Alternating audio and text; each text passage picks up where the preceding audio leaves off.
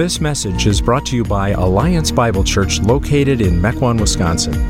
Our vision is to captivate generations with the satisfying gospel of Jesus Christ. For more information about Alliance Bible Church or other resources, please check out our website, myabc.church.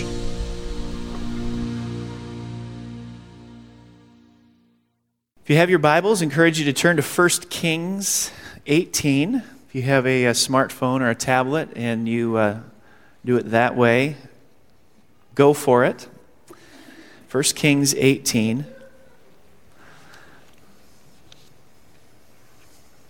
Let me try to set up the context for where we're at in our journey through the Scriptures. In the beginning, God created everything, and everything was exactly the way he wanted it to be. And it was Adam and Eve's God-given mission and their descendants' mission to proliferate these conditions found in Eden. That is, God wanted the conditions in Eden as he had designed them to be characteristic of the entire world. For human beings to multiply, to expand the borders of Eden, to walk with God in obedience to him, to unlock creation's untapped potential through their innovative efforts. In other words, it was supposed to be heaven on earth. But when Adam and Eve questioned the details of God's word, doubted his goodness, and took matters into their own hands, their lives and your life fell apart at that moment. But God's vision and God's mission has not been deterred. He wants to see a populous people living in his perfect presence, walking with him in faithful obedience, and all of that still stands today. So in the Old Testament storyline, the promised land would become the new Eden. But so far, we have seen the terrible inadequacy of human leadership to facilitate God's vision for humanity. The book of Judges, for example, contains a downward cycle of moral and spiritual degradation. At the end of that book, the people call for a king, and the period of time spanning hundreds of years, which encapsulated the era of the kings, is reminiscent of the Judges period. More downward spiral. Well, in the run-up to Elijah, we have seen king come and go, most of them bad, only a few good. And one of those bad kings is Ahab, a spineless wimp, but someone who was kind of a worshiper of God insofar as he gave his kids names like Ahaziah, which means owned by Yahweh, and Jehoram, which means Yahweh is exalted. But the big knock against Ahab is his decision to marry the wicked witch of the West, Jezebel, who is a faithful worshiper of Baal. Henceforth, I'll just pronounce it as Baal because Baal is annoying after a while. She is a faithful worshiper of Baal, and she had lots of God's prophets killed, and she wanted to make Baal worship the official state religion. But Ahab's not doing anything about it. She's running amok here. So God raises up a prophet, Elijah, which literally means the Lord is God. And his mission is simple but difficult. To show Israel how Yahweh is so distinctive from the other gods. That's his mission. And so there's an epic battle that occurs on the top of Mount Carmel. What I want to do is just walk through the story, and we'll make some observations about it. So 1 Kings 18, we're going to pick it up in verse 17. When he, Ahab, saw Elijah, he said to him, "Is that you, you troubler of Israel?" This word troubler means pestilence, plague, one who wreaks havoc. He's saying, "There you are, you plague, you pimple, you canker sore." Fantastic greeting. Verse 18, Elijah speaks up. "I have not made trouble for Israel, but you and your father's family have. You have abandoned the Lord's commands and you followed the Baals." Now Elijah's quick to reverse the accusation. And notice the criteria Elijah uses in determining Ahab is the true canker sore. What's the criteria? You have abandoned the Lord's commands, and you've followed the Baals. You've fallen into idolatry. What's interesting to notice about this is the infiltrating influence of leadership. One single man, a king, has made trouble for an entire nation because of his idolatry. As the leader goes, so goes the people he or she leads. But what trouble are they talking about? This repetition of trouble. What is this trouble that they're talking about? Well, in response to Ahab's idolatry, God had withheld both rain and dew from the land, and so Israel was experiencing a devastating drought.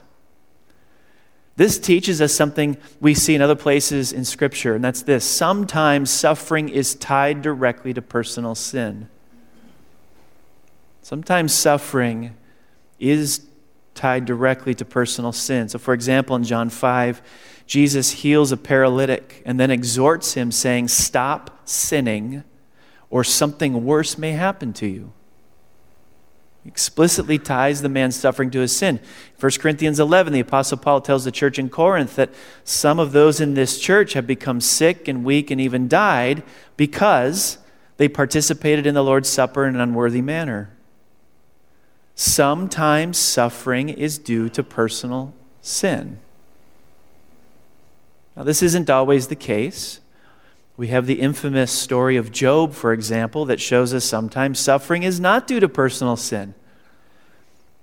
And so we ought never to conclude that just because someone is suffering means they've committed some evil. That's the mistake Job's friends made. They automatically assumed that Job was suffering because of some personal sin. But what does God have to say about Job's miserable comforters? At the end of the book, God declares that he's angry with them because they have not spoken the truth about him. And so rather than concluding definitively about the cause of some suffering in some person or people's life, we need to acknowledge our incomplete understanding of all things. But why would God allow this? That still remains the question. Why would God allow suffering in a believer's life? I think the best answer is given to us in the book of Hebrews, chapter 12. Endure hardship as discipline. God is treating you as his children. For what children are not disciplined by their father? If you're not disciplined, and everyone undergoes discipline, then you're not legitimate true sons and daughters at all. Moreover, we have all had human fathers who disciplined us, and we respected them for it. How much more should we submit to the Father of spirits and live? They disciplined us for a little while as they thought best, but God disciplines us for our good in order that we may share in his holiness. No discipline seems pleasant at the time, but painful. Later on, however, it produces a harvest of righteousness and peace for those who've been trained by it. So why does God allow suffering in a believer's life? I think one of the answers is given to us very clearly here, and that is that we may share in his holiness. And so in this life, Christian, in this life, God has a greater concern for you than your happiness. We're being told that God is willing to eliminate some happiness in your life in order that you may grow in holiness. So Elijah spins the accusation around and charges Ahab with bringing upon Israel this devastating drought. Elijah continues, verse 19, "Now summon the people from all over Israel to meet me on Mount Carmel, and bring the 450 prophets of Baal and 400 prophets of Asherah who eat at Jezebel's table." Okay, so picture this. Imagine being there. It's a showdown. It's a contest. It's a battle. And Elijah is outnumbered 850 to 1. 850 to 1. If the press was there, the polling data would have shown God's plummeting approval ratings. But one of the lessons that this is teaching us is that God's power is never, ever determined by how many cheerleaders he has.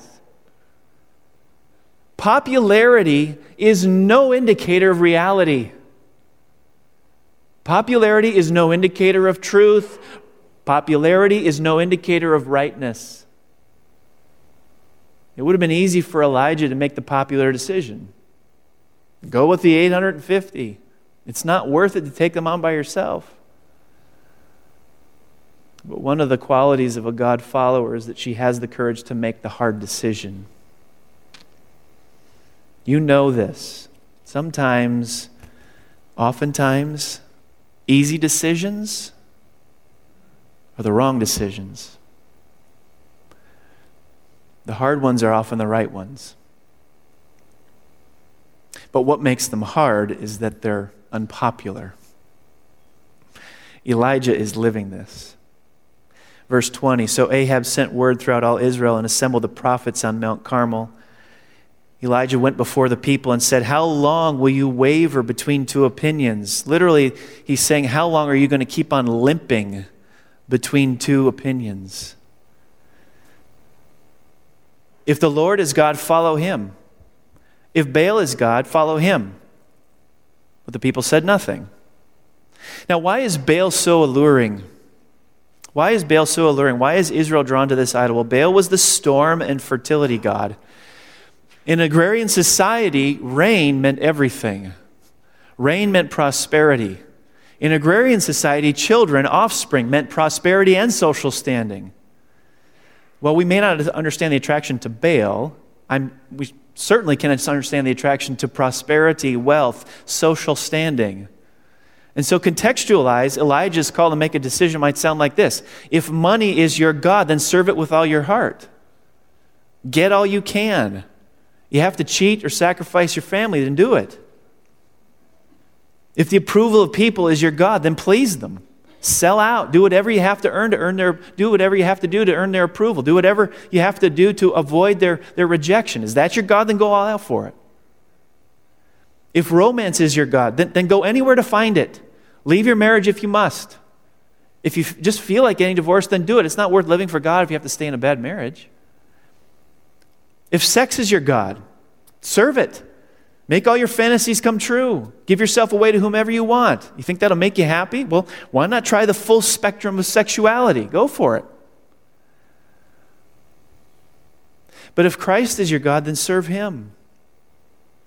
Go all out for him.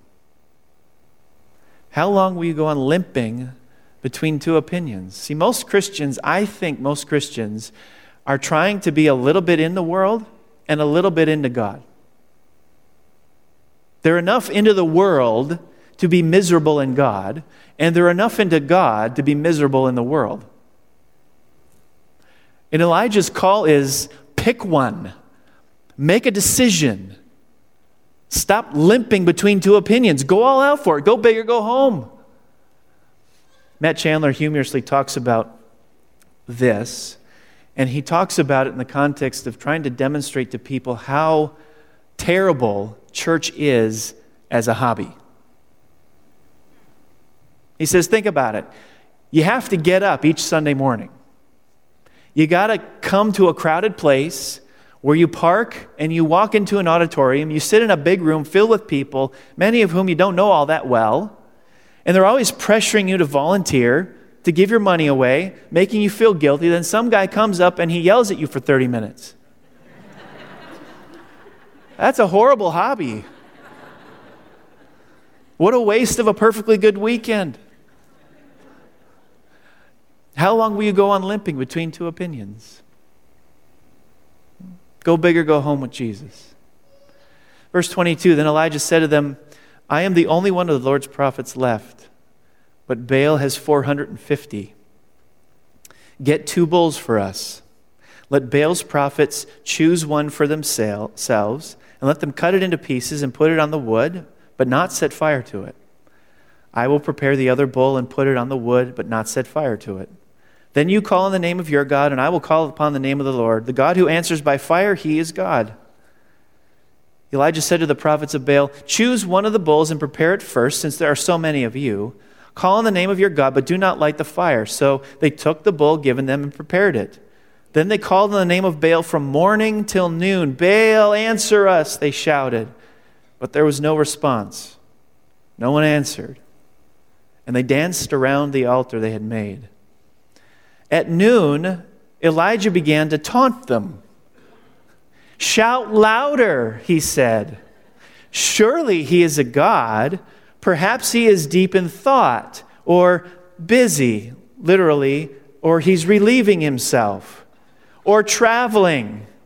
Maybe he's sleeping and must be awakened. So they shouted louder and slashed themselves with swords and spears, as was their custom, until blood flowed. Midday passed, and they continued their frantic prophesying until the time for the evening sacrifice, but there was no response. No one answered. No one paid attention. You know, the author of this book is deliberately setting up a contrast between the frenetic activity of the Baal prophets and Elijah. The prophets of Baal graphically show us two characteristics of a false god. It's very interesting. Two characteristics of a false god. The first is a false god will require strenuous dancing to please them. They call on Baal from morning till noon. 4 hours is a conservative estimate. And since there was no answer by noon, they begin dancing. And then Elijah begins his trash talking. And so they shout louder, more activity, more dancing, get livelier, work harder. A false god requires a frenetic pace and strenuous dancing. Now let me ask you a question. When you look at your life, do you see a frenetic pace or strenuous dancing?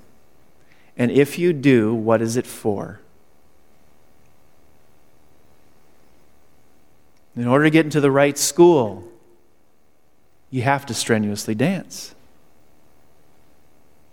In order to get the right job, you have to strenuously dance. In order to get the right amount of money, you have to strenuously dance.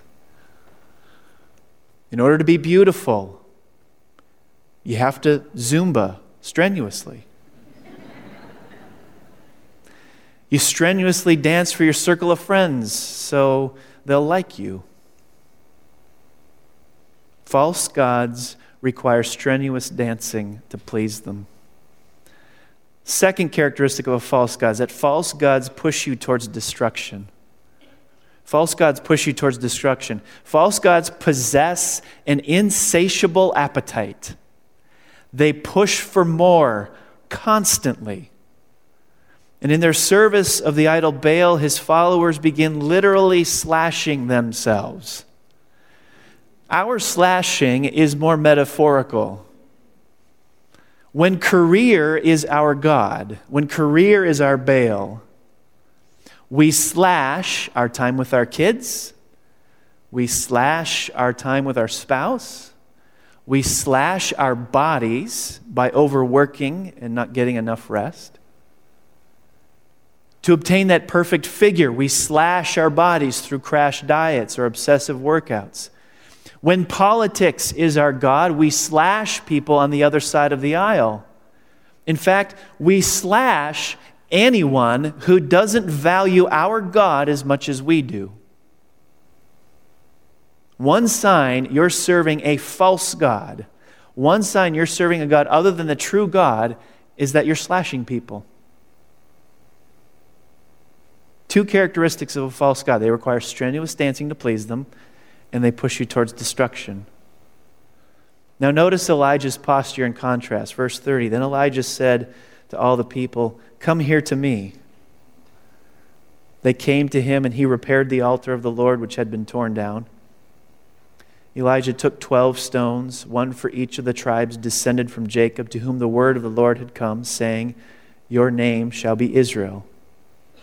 With the stones he built an altar in the name of the Lord, and he dug a trench around it large enough to hold 2 seahs of seed. He arranged the wood, cut the bull into pieces, and laid it on the wood. Then he said to them, "Fill 4 large jars with water and pour it on the offering and on the wood." "Do it again," he said, and they did it again. "Do it a 3rd time," he ordered, and they did it the 3rd time. The water ran down around the altar and even filled the trench. At the time of sacrifice, the prophet Elijah stepped forward and prayed, "Lord, the God of Abraham, Isaac, and Israel, let it be known today that you are God in Israel, and that I am your servant and have done all these things at your command. Answer me, Lord, answer me, so these people will know that you, Lord, are God, and that you're turning their hearts back again. Then the fire of the Lord fell and burned up the sacrifice, the wood, the stones, and the soil, and also licked up the water in the trench. You see the contrast between the prophets of Baal and Elijah. Elijah's activity isn't frenetic. He doesn't dance strenuously. He doesn't mount a crescendo of shouting. He doesn't slash himself. Do you see the difference between believing in the right God versus believing in the wrong God? Do you see what believing in the wrong God will do to you? Do you see what impact idolatry will have in your daily life? I want to pause here for a moment and just draw your attention to something. I wonder if we in the West are drifting towards a form of Christian Baalism, a subtle syncretism. You notice the assumption by which the Baal prophets operate. The assumption is God will begin to do these things if only we get a flurry of passionate religious activity going. You see that built into their thinking? God, how they've defined him, God will begin to do some great things if only we can get a flurry of passionate religious activity going. And I wonder if we in the West believe that our God will surely work if only we spend longer in personal devotions or more time in private prayer, belong to a Bible study group or form a peer accountability group or get more people involved in the evangelism program, attend weekend marriage enrichment seminars or hold singles events, start neighborhood clubs for kids or early mornings men's prayer breakfast, provide mother's morning out, hold more missions conferences, increase missions giving, add a couple of Bible conferences to the calendar, get someone to direct the 5th and 6th grade choir, become involved in a parachurch ministry at a local college, or take the youth on a ski trip to Colorado, or get a church bus ministry off the ground and spearhead the start of a Christian school. All this Christian busyness is as exhausting as Baal worship. Now, most of these are good, in the right setting, legitimate activities. Spending more time in Bible study, expanding missions. I'm all in on that. But I question whether there might be an illegitimate rationale driving it. If only we, then God will. If only we get a flurry of passionate religious activity going, and then God will work in amazing ways. You know what that sounds like? It sounds like manipulation tactics designed to stir up God. When's the last time you were manipulated? You enjoy that experience? You look forward to the next time someone will try to manipulate you? How does God think about that?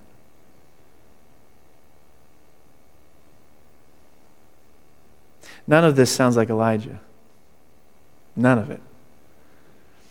So if you ever find yourself in a state of panic, if you find yourself in a state of frenetic activity, if hysteria, horror, alarm, or frenzy characterize your life at some point, if any of that's happening in your life, I'll tell you why it's happening. Because in that moment, you're serving a God other than the God of the Bible.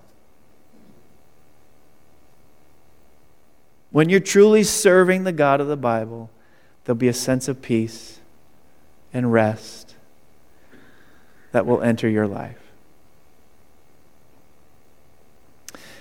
Verse 39, when all the people saw this remarkable feat, They fell prostrate and cried, "The Lord, He is God.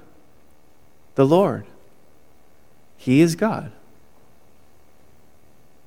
This contest, this showdown with the altar, was not about showmanship for Elijah. Listen to verse 37. Elijah's praying that God does this thing with the altar and the rocks and the water and all of this. He's praying that God would do this so these people will know that you, Lord, are God and that you are turning their hearts back again. This is the language of repentance. So what was the deal with the water? Why is Elijah stacking the deck against God? That's what he's doing. He's stacking the deck against God. Why is he doing this? By dumping all this water on the sacrifice. What's going on here? Well, if this is not about showmanship, if this is ultimately about repentance, then we're being shown the miracle repentance is. Repenting from sin and turning wholeheartedly to God is not something you can persuade someone else to do. Make no mistake about it. It is God who performs the miracle. Someone turning in repentance to God is every bit the miracle of setting a water-drenched altar on fire.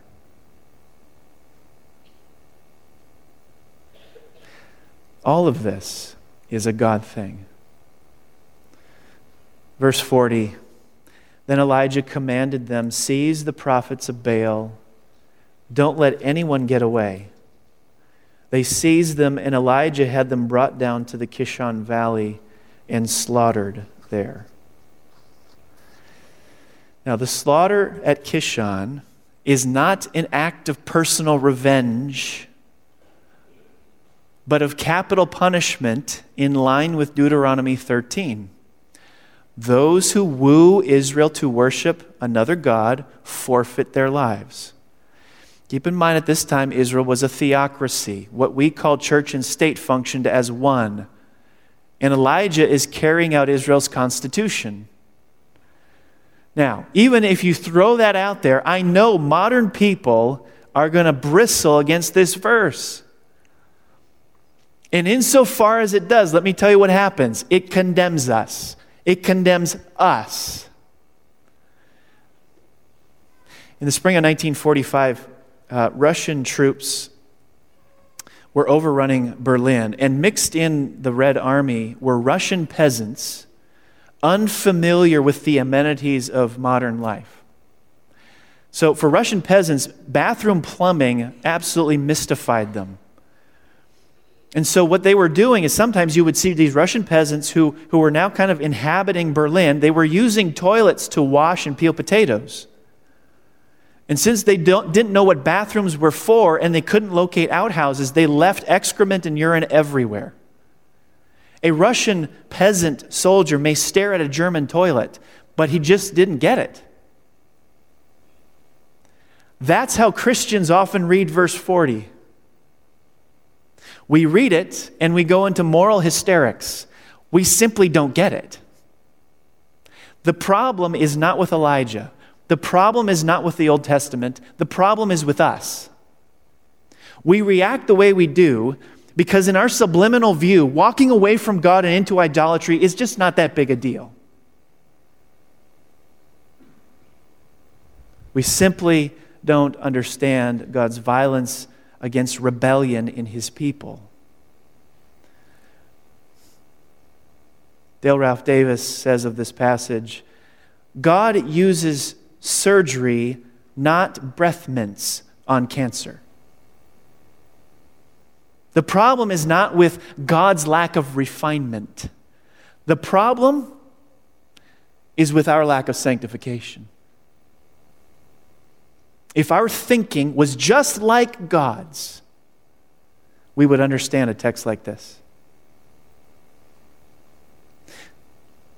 Jesus wasn't any different. Jesus was not different. Do you know Jesus made some very disturbing statements during His life and ministry here? he made some disturbing demands. Let me read a few for you. Here's what Jesus said. Anyone who loves their father or mother more than me is not worthy of me. Anyone who loves their son or daughter more than me is not worthy of me. John 8, Jesus said, if you hold to my teaching, then you're really my disciples. Then you'll know the truth, and the truth will set you free. Then Jesus said to his disciples, whoever wants to be my disciple must deny themselves, take up their cross, and follow me. For whoever wants to save their life will lose it. But whoever loses their life for me will find it. Mark 12, the most important one, Jesus answered, is this. Hear, O Israel, the Lord our God, the Lord is one. Love the Lord your God with all your heart, with all your soul, and with all your mind, and with all your strength. Matthew 6, Jesus says, no one can serve two masters. Either you will hate the one and love the other, you will be devoted to the one and despise the other. You cannot serve both God and money. Matthew 5, but I tell you, love your enemies and pray for those who persecute you. You have heard that it was said to the people long ago, you shall not murder, and anyone who murders will be subject to judgment. But I tell you that anyone who is angry with a brother or sister will be subject to judgment. And again, anyone who says to a brother or sister, Raka, is answerable to the court, and anyone who says, you fool, will be in danger of the fire of hell. You've heard that it was said, you shall not commit adultery, but I tell you that anyone who looks at a woman lustfully has already committed adultery with her in his heart. If your right eye causes you to stumble, gouge it out and throw it away. It is better for you to lose one part of your body than for your whole body to be thrown into hell. And if your right hand causes you to stumble, cut it off and throw it away. It is better for you to lose one part of your body than for your whole body to go into hell. Some disturbing demands. Jesus is issuing a challenge. How long will you go on limping between two opinions? Pick one and go for it. One last observation. The people witnessed a miracle on the altar before they repented. The people witnessed a miracle on the altar before they repented. The sacrifice preceded sold-out devotion. This is the order of the gospel. See, the gospel is, I'm accepted by God on the basis of Christ's sacrifice. Therefore, I obey. That's the order of the gospel. All these demands that Jesus issued are not there so that you can compile a moral resume that will get him to accept you one day. All these demands that Jesus issued aren't there to remind you how far you fall short and need his grace and forgiveness. That's not it either. The demands that Jesus issued are there to show you the reality his death, resurrection, and spirit can bring about in your life. Jesus died, rose again, and gave you his spirit so that you'll love him more than you love your parents or your children. Jesus died, rose again, and gave you his spirit so that you will faithfully hold to his teaching in spite of its unpopularity. Jesus died, rose again, and gave you his spirit so that you'll live a life of self-denial. He died, rose again, and gave you his spirit so that you'll love your enemies and pray for those who persecute you. He died, he rose again, he gave you his spirit so that you'll be slow to anger and quick to forgive. He died, he rose again, he gave you his spirit so that you'll look upon other human beings with dignity and true biblical love. Jesus died, rose again, and gave you his spirit to make His demands a living reality in your life. The sacrifice precedes sold-out devotion. The sacrifice creates the conditions needed for sold-out devotion to become a living reality. How long will you go on limping between two opinions? Go big or go home. Let's pray.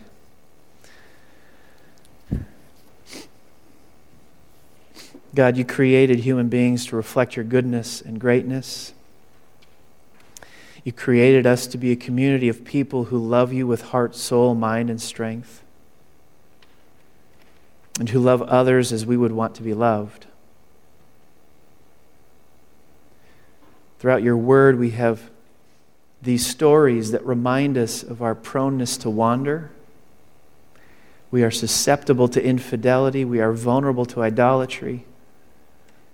Giving you lip service on Sunday, but walking out the door and giving our best to the gods of career, money, approval, sex, and romance.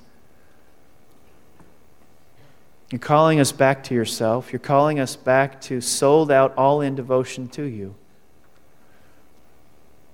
And in the work of Christ, we see your commitment to bringing us back to this loyalty to you.